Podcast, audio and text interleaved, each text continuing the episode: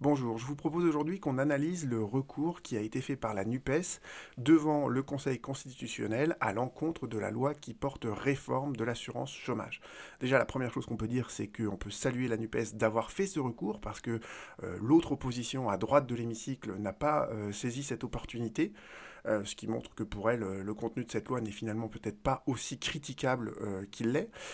donc, félicitant la NUPES d'avoir fait ce recours. Ce recours, il est perfectible, donc je vais vous montrer qu'il y avait peut-être d'autres arguments qu'on aurait pu invoquer, mais je trouve qu'il est intéressant, d'accord, et au moins il a le mérite d'exister. Donc reprenons un peu tout ce qui est évoqué dedans. la première chose donc qu'on nous rappelle, c'est donc les, valeurs constitutionnelles à l'aune desquelles on va examiner en fait la constitutionnalité de la loi. Euh, et euh, donc la Nupes nous dit bon bah la, première valeur euh, constitutionnelle c'est le droit à la sécurité sociale. Et le droit à la sécurité sociale il apparaît où? Il apparaît dans le préambule de la Constitution de 1946 au 11e alinéa quand on vous dit que eh bien, tout être humain qui, en raison de son âge, de son état physique ou mental, de sa situation économique, se trouve dans l'incapacité de travailler, a le droit d'obtenir de la collectivité des moyens convenables d'existence. Et c'est à partir de ce onzième alinéa que le Conseil constitutionnel a considéré que le droit à la sécurité sociale, c'est une valeur constitutionnelle.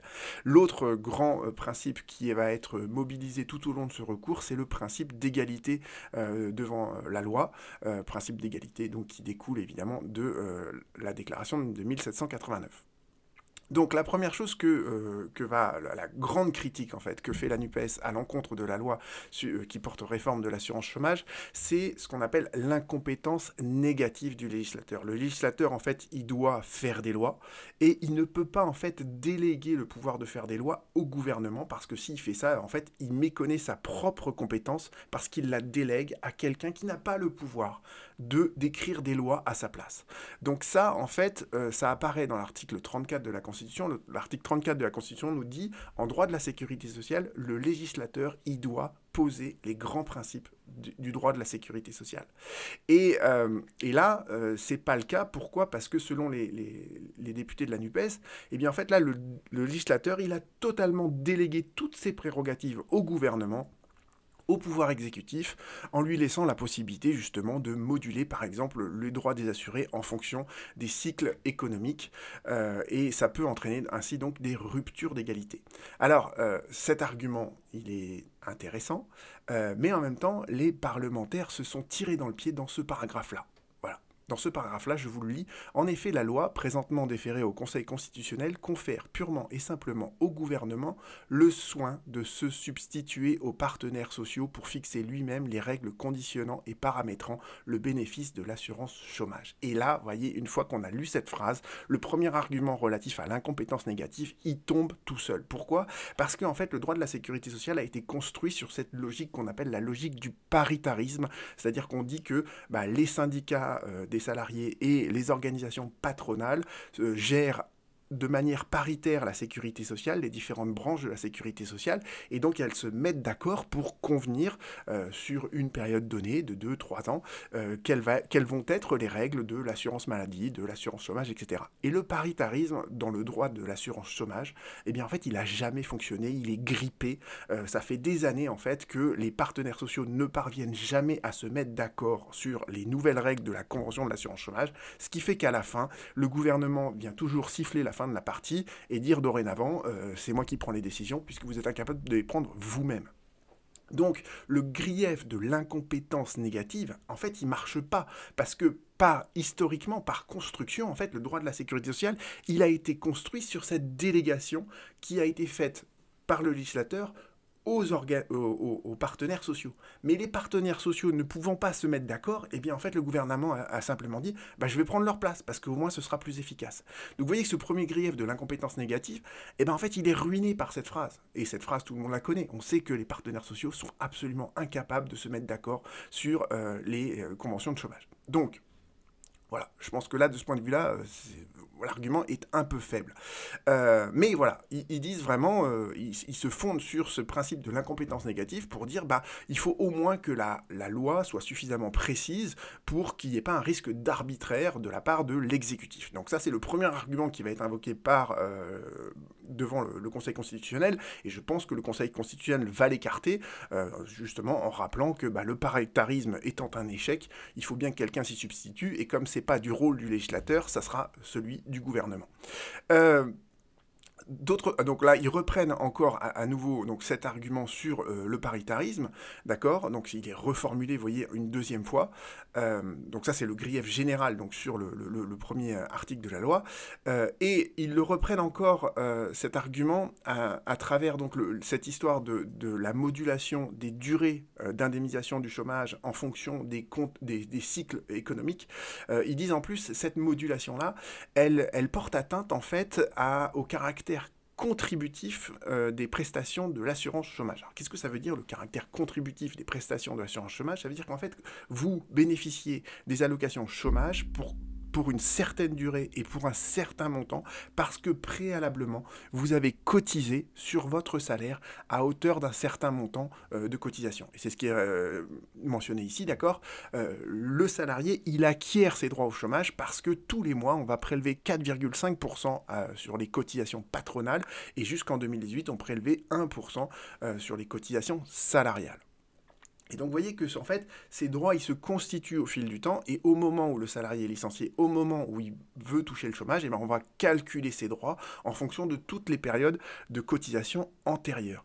Et euh, ce que disent les parlementaires, c'est que cette histoire de contracyclicité, où on va diminuer ou augmenter la durée euh, de l'indemnisation, eh ça porte atteinte au caractère contributif, au caractère assurantiel des euh, allocations chômage.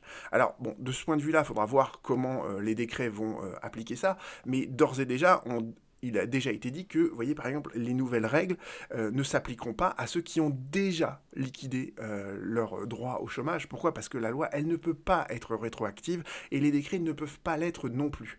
Donc, il n'est pas certain que cet argument euh, retienne l'attention du, Conseil constitutionnel, pour une autre raison d'ailleurs, c'est que en fait les droits, euh, cette logique en fait des droits contributifs et des droits acquis, euh, ben, en fait elle ne vaut que lorsqu'on a liquidé ces droits, d'accord? Tant qu'on est employé, tant que le contrat de travail n'est pas rempli et qu'on est en train de constituer ses droits au chômage chaque mois par le prélèvement de ses cotisations sociales, eh bien le droit au chômage, il encore que éventuel. On parle de droit éventuel et le droit, il devient, il se transforme d'un droit éventuel en un droit acquis au moment où le salarié demande à bénéficier du chômage. Donc vous voyez que là, il n'y a pas d'atteinte euh, avec la loi nouvelle à tous ceux qui ne sont pas encore au chômage, parce que pour l'instant, ceux qui ne sont pas encore au chômage, ils n'ont pas encore de droit acquis à une certaine, euh, un certain montant d'allocation de chômage et une certaine durée. Donc ce, droit sur la durée et sur le montant, euh, c'est juste des droits éventuels.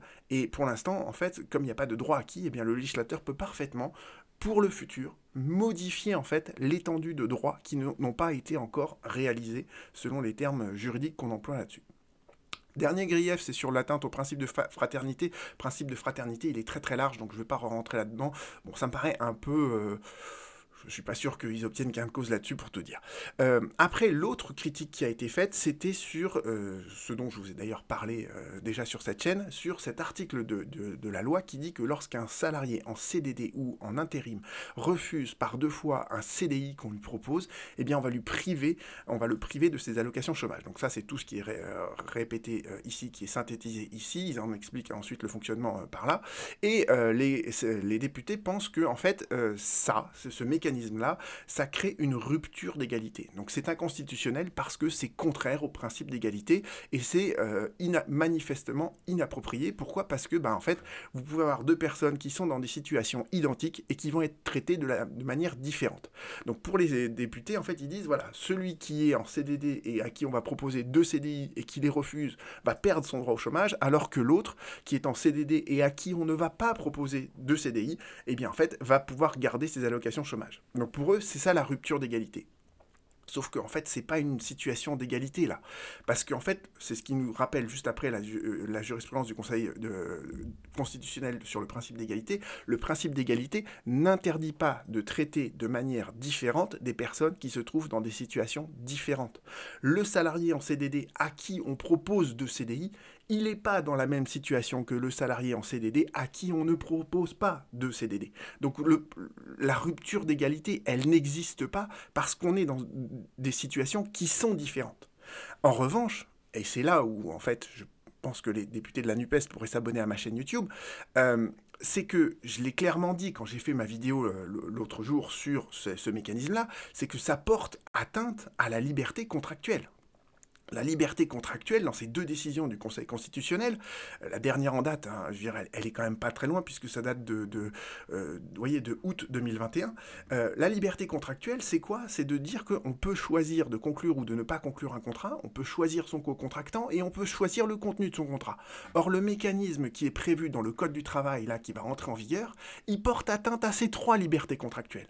Parce que le salarié en CDD ne peut pas refuser le CDI qu'on lui propose, sinon il va perdre ses allocations chômage. Il ne peut pas négocier avec qui il va signer un CDI puisque c'est l'employeur qui lui propose un CDI et il doit signer avec lui, et il peut pas signer le contenu, il peut pas négocier le contenu du contrat puisque le contrat il a été établi de manière unilatérale par l'employeur. Donc c'est quand même, vous voyez, c'est regrettable que dans ce recours devant le Conseil constitutionnel, on n'ait pas invoqué la liberté contractuelle parce que ça, à mon avis, c'était un critère qui était totalement pertinent. Et si, c'est ça le danger en fait d'un recours devant le Conseil constitutionnel, si le Conseil constitutionnel écarte cette argumentation de la NUPES en disant il n'y a pas de rupture d'égalité, eh bien, et qu'il ensuite le Conseil constitutionnel déclare que cette, ce nouvel article du Code du travail, il est conforme à la Constitution, on ne pourra plus ensuite critiquer derrière l'inconstitutionnalité de cette disposition au regard de la liberté contractuelle. D'accord? Le recours devant le constitutionnel, il purge, une fois que le Conseil constitutionnel a statué là-dessus, il purge de toute inconstitutionnalité les dispositions qui lui ont été déférées. D'accord? Et c'est ça le danger. C'est pour ça qu'il faut faire attention quand on rédige un, recours devant le Conseil constitutionnel ou quand on rédige un mémoire euh, sur une QPC. Euh, voyez? Il faut faire attention d'invoquer tous les arguments qui peuvent permettre de faire censurer comme étant inconstitutionnel un article de la loi. Et là, malheureusement, bah, ils sont passés à côté. Ils ont invoqué une rupture d'égalité qui, à mon avis, est faible, et ils sont passés à côté de cet argument de la liberté contractuelle qui était quand même assez euh, embêtant. Après, bon, sur tout ce point-là, euh, donc là, je, j'ai, voyez, j'ai fait une flèche. Alors là, en fait, ils partent dans dans, de grandes considérations de politique générale euh, sur euh, l'évolution de l'assurance chômage, etc. Euh, et, et, là, la réponse du Conseil constitutionnel, elle est, elle est, elle est dictée, elle, elle existe par avance. Ils vont faire un copier-coller de ce qu'ils disent par ailleurs partout. Ils vont reprendre cette phrase-là. Le Conseil constitutionnel il va écarter tous ces arguments en disant l'article 61 de la Constitution ne confère pas au Conseil constitutionnel un pouvoir général d'appréciation et de décision de la même nature que celui du Parlement, mais lui donne seulement les compétences pour se prononcer sur la conformité des dispositions législatives soumises à son examen, etc.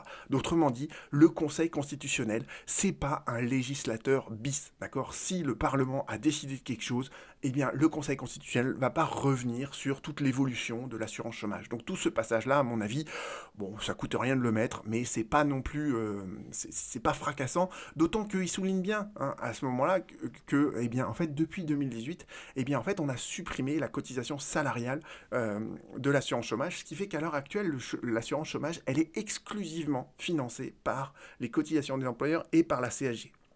Donc vous voyez que ça, ça souligne bien ce passage-là. Il montre bien qu'en fait, on n'est plus vraiment dans des, dans des droits qui sont contributifs, d'accord? Les droits que, que, le salarié acquiert tout au long de la relation de travail vis-à-vis du chômage, ils sont exclusivement financés par euh, les cotisations patronales et plus du tout par les cotisations salariales, ce qui atténue encore, vous voyez, le côté un peu euh, contributif de, des prestations chômage. Et on en vient enfin euh, au deuxième article qui méritait critique, c'était le coût de l'abandon volontaire, en fait, d'un poste qui fait que on présume dorénavant que en cas d'abandon volontaire, en, cas d'abandon de poste, le salarié il est démissionnaire.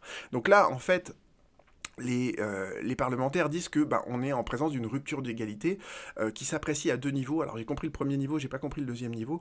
Euh, ils disent voilà, il y a deux cas de figure maintenant qui, sont, qui vont être possibles. C'est-à-dire qu'il y a celui qui est en abandon de poste et qui va être licencié par son employeur pour faute grave, parce que ça c'est toujours possible. L'employeur pourra toujours licencier quelqu'un pour son abandon de poste en considérant que c'est une faute grave. Et il y aura celui qui, dans la même situation, sera considéré comme démissionnaire de la part de son employeur. Et vous voyez bien que là il y a effectivement euh, deux situations qui sont identiques, mais qui produisent des effets juridiques qui sont totalement différents, puisque dans un cas, dans le cas de licenciement pour faute grave, il y aura bien la perception des indemnités de licenciement, et dans l'autre, vu qu'il est démissionnaire, il n'y aura pas de perception des indemnités de licenciement.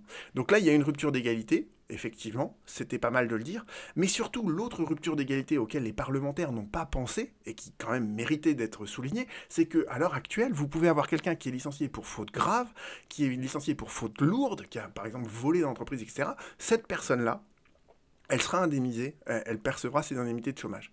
Alors que euh, la personne qui est démissionnaire parce qu'elle est en abandon de poste, vous voyez, son, son attitude, elle est même pas fautive, elle est même pas considérée comme fautive de la part de son employeur, à tel point qu'il va même pas le licencier pour faute grave, eh bien cette personne-là, dont l'attitude n'est pas fautive, se verra privée de toutes ses indemnités de chômage. Donc là, à mon avis, il y a cette autre euh, rupture d'égalité qu'il fallait faire valoir, c'est que quand on a un comportement absolument atroce dans l'entreprise qui justifie un licenciement pour faute grave, pour faute lourde, on perçoit le chômage, alors que quand on est simplement en abandon de poste, on est considéré comme démissionnaire, alors que ça, c'est absolument pas fautif, et on se voit retirer toutes ces indemnités de chômage. Là, il y avait une autre rupture d'égalité qui aurait pu être mise en avant, à mon sens.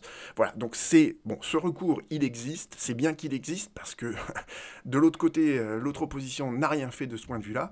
Euh, il était sans doute perfectible, on va voir ce que nous dit le Conseil constitutionnel et je commenterai la décision bien évidemment. À bientôt.